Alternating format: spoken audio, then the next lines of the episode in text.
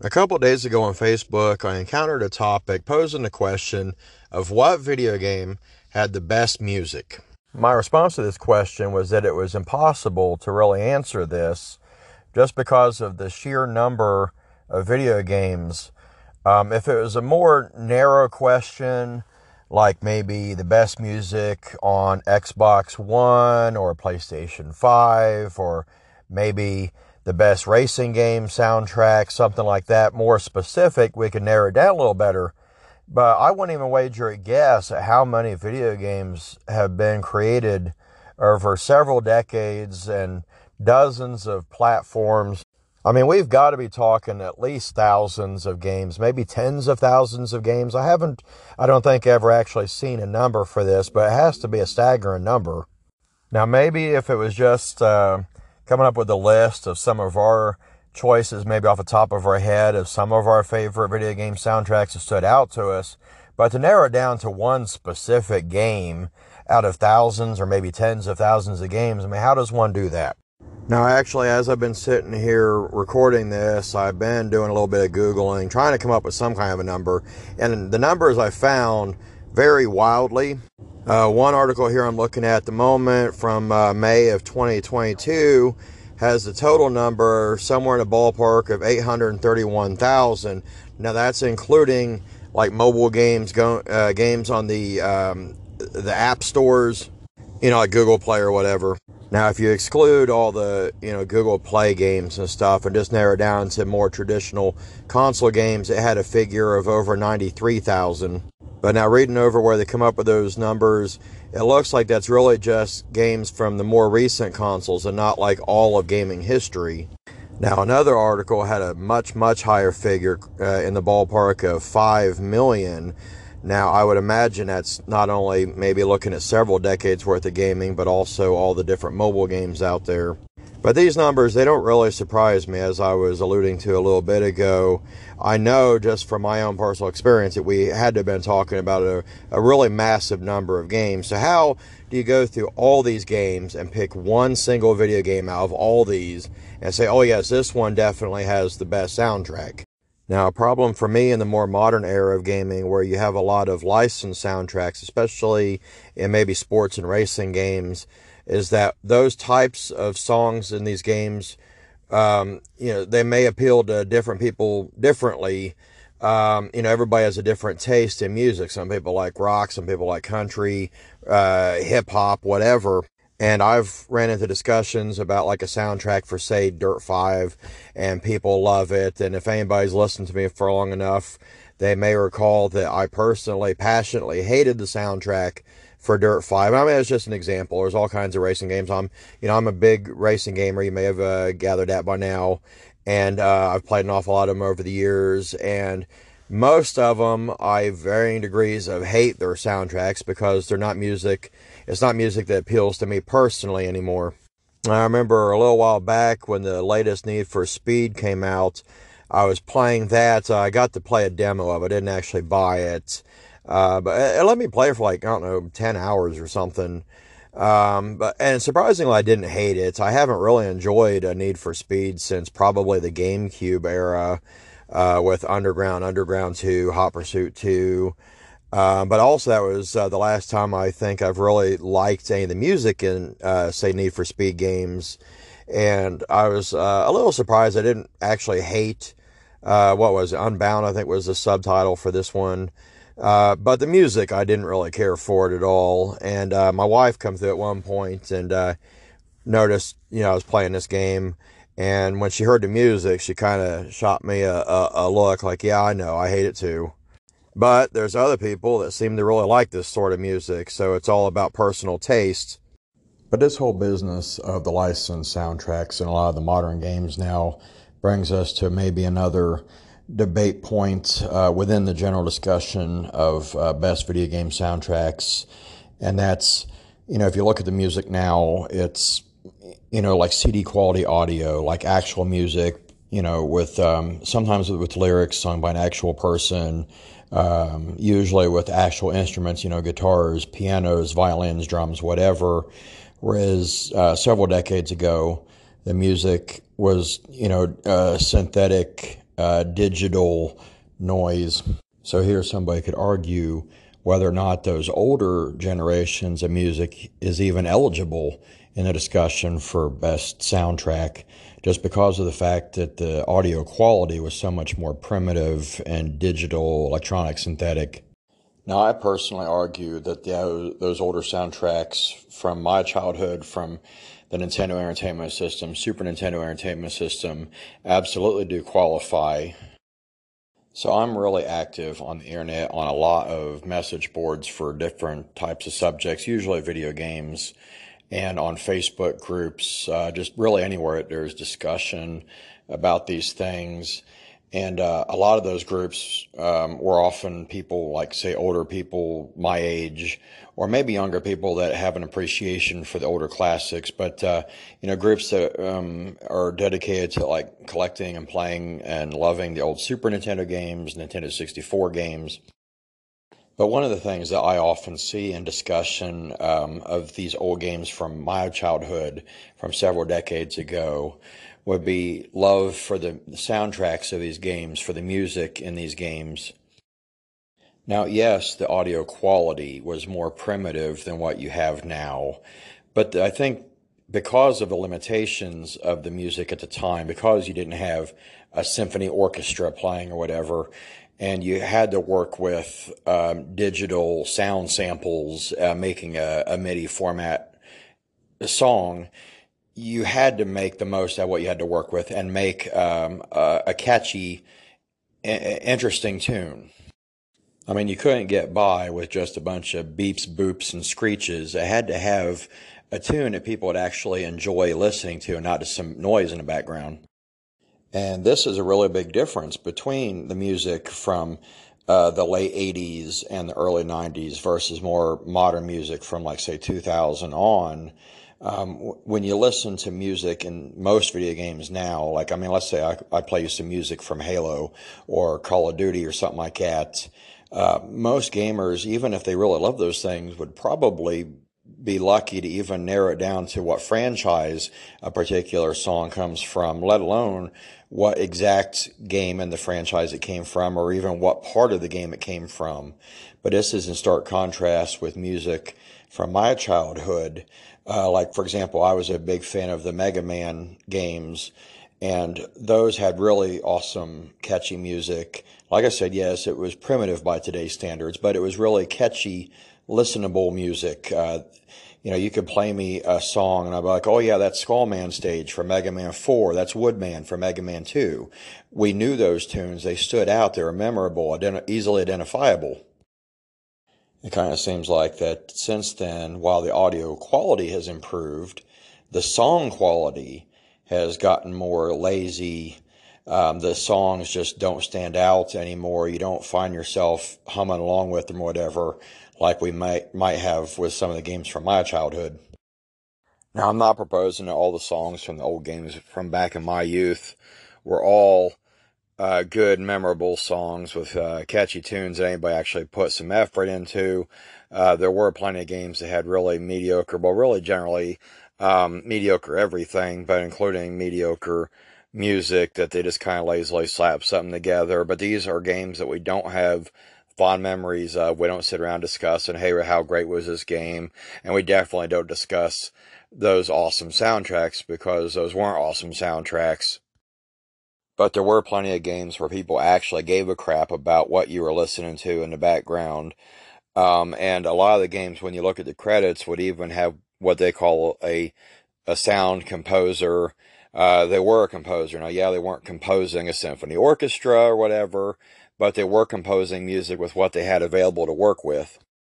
A famous one off the top of my head from my childhood was, if I'm pronouncing his name right, he's Japanese, Nobuo Uematsu. Something to that effect. I might have butchered the pronunciation on that, but he did the Final Fantasy soundtracks, and they were really awesome, excellent musical scores. In fact, they were so good that several decades later, people still look back on them fondly. People still listen to them on YouTube or whatever. His songs have been updated. I've seen them performed by actual symphony orchestras in years to follow. Now, kind of maybe bunny trailing a little bit here, but you know, like I touched on, I think maybe a big reason for why a lot of those old musical scores had such catchy, memorable tunes. And that was because you had to do something that was actually audibly interesting, because you couldn't rely on just the audio quality sounding really good.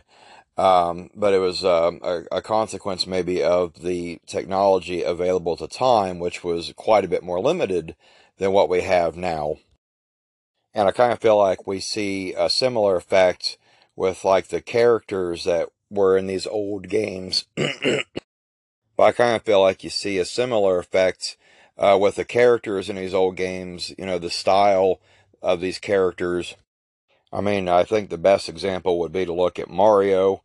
You don't have to be a video gamer to know who Mario is. Like, pretty much anybody that isn't living, like, under a rock in some remote third world country or whatever knows Mario. Whether they've ever touched a video game or looked at a video game or whatever, everybody knows who Mario is. Now, in more recent eras of gaming, PlayStation 3, 4, 5, Xbox 360, Xbox One, Series X, you know, a lot of the characters in these games here might be known, you know, well known among gamers, but if you showed like your grandma or something, like, hey, who's, you know, Kratos or whatever, Master Chief, they'd have no idea who they are. You know, games from the 80s and 90s had so many of our most memorable, iconic characters that are still well regarded, well loved, well recognized decades later. You know, looking at a lot of the characters in more modern games, a lot of modern games now are more down to earth. You know, like say Resident Evil is still going really strong, and while it has some fantasy elements about like the bioengineering or whatever with the zombies and all, the characters still look like a normal human being, dressed like a normal human being. You rarely see new franchises come out today where your character can jump 50 feet up in the air like Mario can.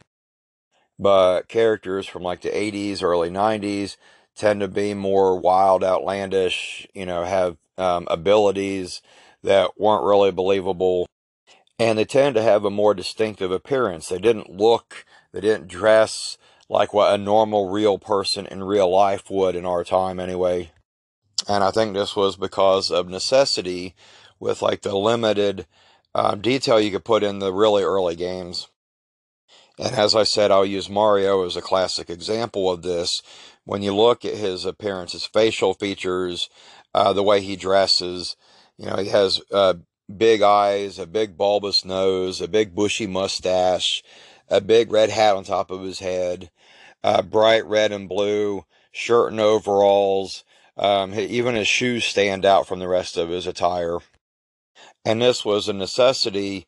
You know, going back, especially in the NES era, with the limited colors you could display and the limited amount of detail you could put on the screen, you really need to have these exaggerated features and, you know, contrasting colors and all to make the features stand out. Otherwise, it would just look like a stick figure walking around your screen. So I guess these distinctive character designs and the catchy, you know, more interesting music was a product of the time and a consequence of necessity. But, so look at something like Super Smash Bros. That first debuted on Nintendo 64, and they've had sequels on different consoles since then, and they're really popular fighting games. If you're not familiar, the general idea is they took a bunch of classic Nintendo icons, you know, the Mario characters, Donkey Kong, Samus from Metroid, Pokemon characters, characters from like assorted, you know, classic iconic franchises, and threw them all together into a fighting game. And this is something that appeals to not just Nintendo fans, but really just all gamers in general. Even if you're a PlayStation person or an Xbox person, everybody appreciates to some degree, I think, these characters, these, you know, gaming icons, these franchises, and everybody seems to have some degree of respect, even if you don't like fighting games, for Smash Brothers and, you know, what all it has to offer. But just love and nostalgia and adoration and whatever isn't just about the characters. There's a walk down memory lane with like really just pretty much everything in the game. You know, the arenas that they fight in are based on identifiable locations, levels, whatever, from these different franchises. The music that plays in the background are from these different franchises, and they're immediately recognizable to anybody that really has grown up with video games, that plays and loves video games. So often on message boards for PlayStation, for Xbox, I'd see hypothetical discussions about, like, what would you like in a PlayStation version of Smash Brothers? What would you want in an Xbox version of Smash Brothers? And they never can come up with anything that would have the same universal appeal and nostalgia and adoration that these icons from Nintendo can put together for you. And it's not just that the characters aren't as universally recognized and adored, but the locations. I mean, like, if you pick a location from a more modern game, God of War, Gears of War, Halo, they're, I think, less recognizable, like, if you made that as an arena like you would have in Smash Brothers, but in, like, one of these alternative, hypothetical versions, I don't think they would stand out to people like the, Mushroom Kingdom or Hyrule or whatever from the old classic Nintendo games. And going back to the music, the same thing would apply, I think, to the music. Now, yeah, Halo has that theme song that everybody recognizes, but the rest of the music in the Halo universe, I don't know if anybody would ever be able to tell you, like, oh, yeah, it's from Halo, let alone what game, what level, or whatever. It just doesn't stand out the same way as a lot of the classic music does. So where is all this going? Am I going to pick something myself as my nomination for maybe the best video game soundtrack? Absolutely not. As I think I touched on right from the beginning and before I even made this, in my comments when I seen this topic come up the other day, I feel that it is realistically impossible to handpick just one single game or even one single franchise as the best soundtrack in all of gaming, especially, for all the generations and decades. Now, again, if you can narrow it down to something a little bit more specific, like best soundtrack in a racing game on the Xbox, that might be more manageable. But if you leave it open to literally tens of thousands, maybe hundreds of thousands of video games over all these years and generations, I can't imagine how you could realistically narrow it down to just one. But I'm partially also making the argument that we aren't just looking at modern soundtracks, with like the quality that we have now and licensed soundtracks. I'm arguing that I feel that a lot of the classic soundtracks, even though more primitive, definitely deserve nomination anyway for best soundtrack. And not that I don't like some of the music from modern gaming. I use as an example the Elder Scrolls games. Now, I think maybe because of the hundreds of hours I put in them, if you played me a track from that, I would be able to tell, oh yeah, that's the Elder Scrolls. Now, I might be a little fuzzy on, was that Morrowind or was that Oblivion or Skyrim? They have a similar type of like a sound, I don't know if we want to say a sound scheme, a style. But I like that as an example because they are a beautiful score, but they're not really like in your face. They never seem to really get old. You can listen to those same melodies in the Elder Scrolls for hundreds of hours of gaming and not get so sick of it that you want to mute the audio. Actually, I feel like that's a really impressive feat on their part. And using Skyrim as an example, I've been doing my third playthrough, so I'm probably looking at a couple hundred hours or better every time I play through that. So I got to be looking at, over all these times I've been through it, at least 600 hours that I spent in Skyrim. I could still listen to music in there and still kind of get emotionally caught up in like just the beautiful sound of it.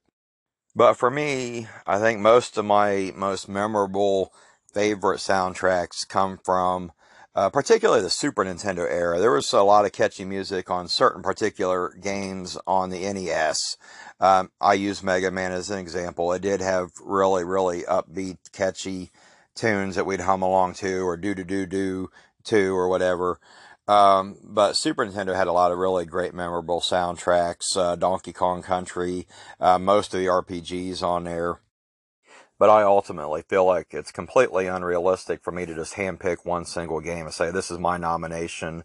I just wanted to touch on the subject in general and a few points that I had made when discussing it, like some arguments about why it's such an impossible thing to narrow down to just one game or even one franchise.